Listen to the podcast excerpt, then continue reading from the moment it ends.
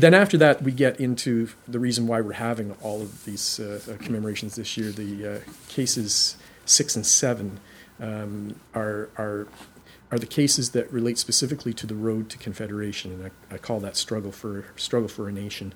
Um, it isn't just about um, a bunch of um, colonists from uh, New Brunswick and Nova Scotia and PEI and and um, Upper and Lower Canada getting together and, and figuring out how we can be a nation. It's it's much more complicated than that, and the documents in this show that.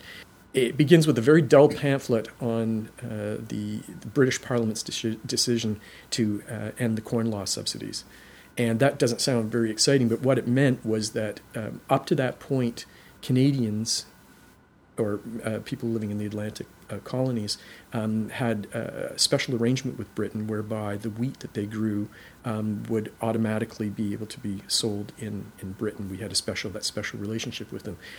Britain decides uh, to end that relationship um, and essentially open free trade. And all of a sudden, then uh, Canadians are, are looking at one another and saying, well, who's going to buy? We're a small market. Who's going to buy our stuff? So they begin to look to one another. That's the first thing.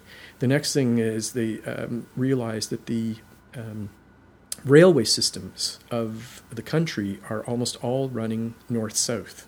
So the markets are going from Montreal to New York or St. John to Boston or Toronto to Buffalo. And uh, there was a realization in the British colonies that if this continued this way, um, there would be no British colonies. It would just be absorbed into uh, the United States. And there was still a, a, belief in north of the border that we were different and that this had to be redressed. So you, you start to see um, concerted effort made by industrialists both in, in the, the, British North American colonies as well as in Britain to start to have east west lines. And these do start to be built. And of course, Confederation would never have happened if it weren't for those ribbons of steel that, that, that crossed the country from one end to the other, eventually linking from Atlantic to Pacific. Um, the American uh, Civil War is uh, something else we don't think about, but um, whether whether true or not, and it probably is true, that uh, uh, Britain gave its uh, um, at least moral support to the Confederacy. Um, when this war finally came to an end, the victors in um, in the United States looked north, and they were not happy with us as the British colony.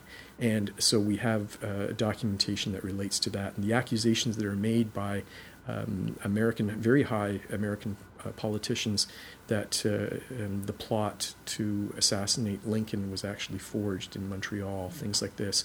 So um, Canada, again, once again, the the the um, the politicians north of the border said we better do something or else uh, um, we are in trouble. And even Queen Victoria records in her diary, we will probably lose Canada.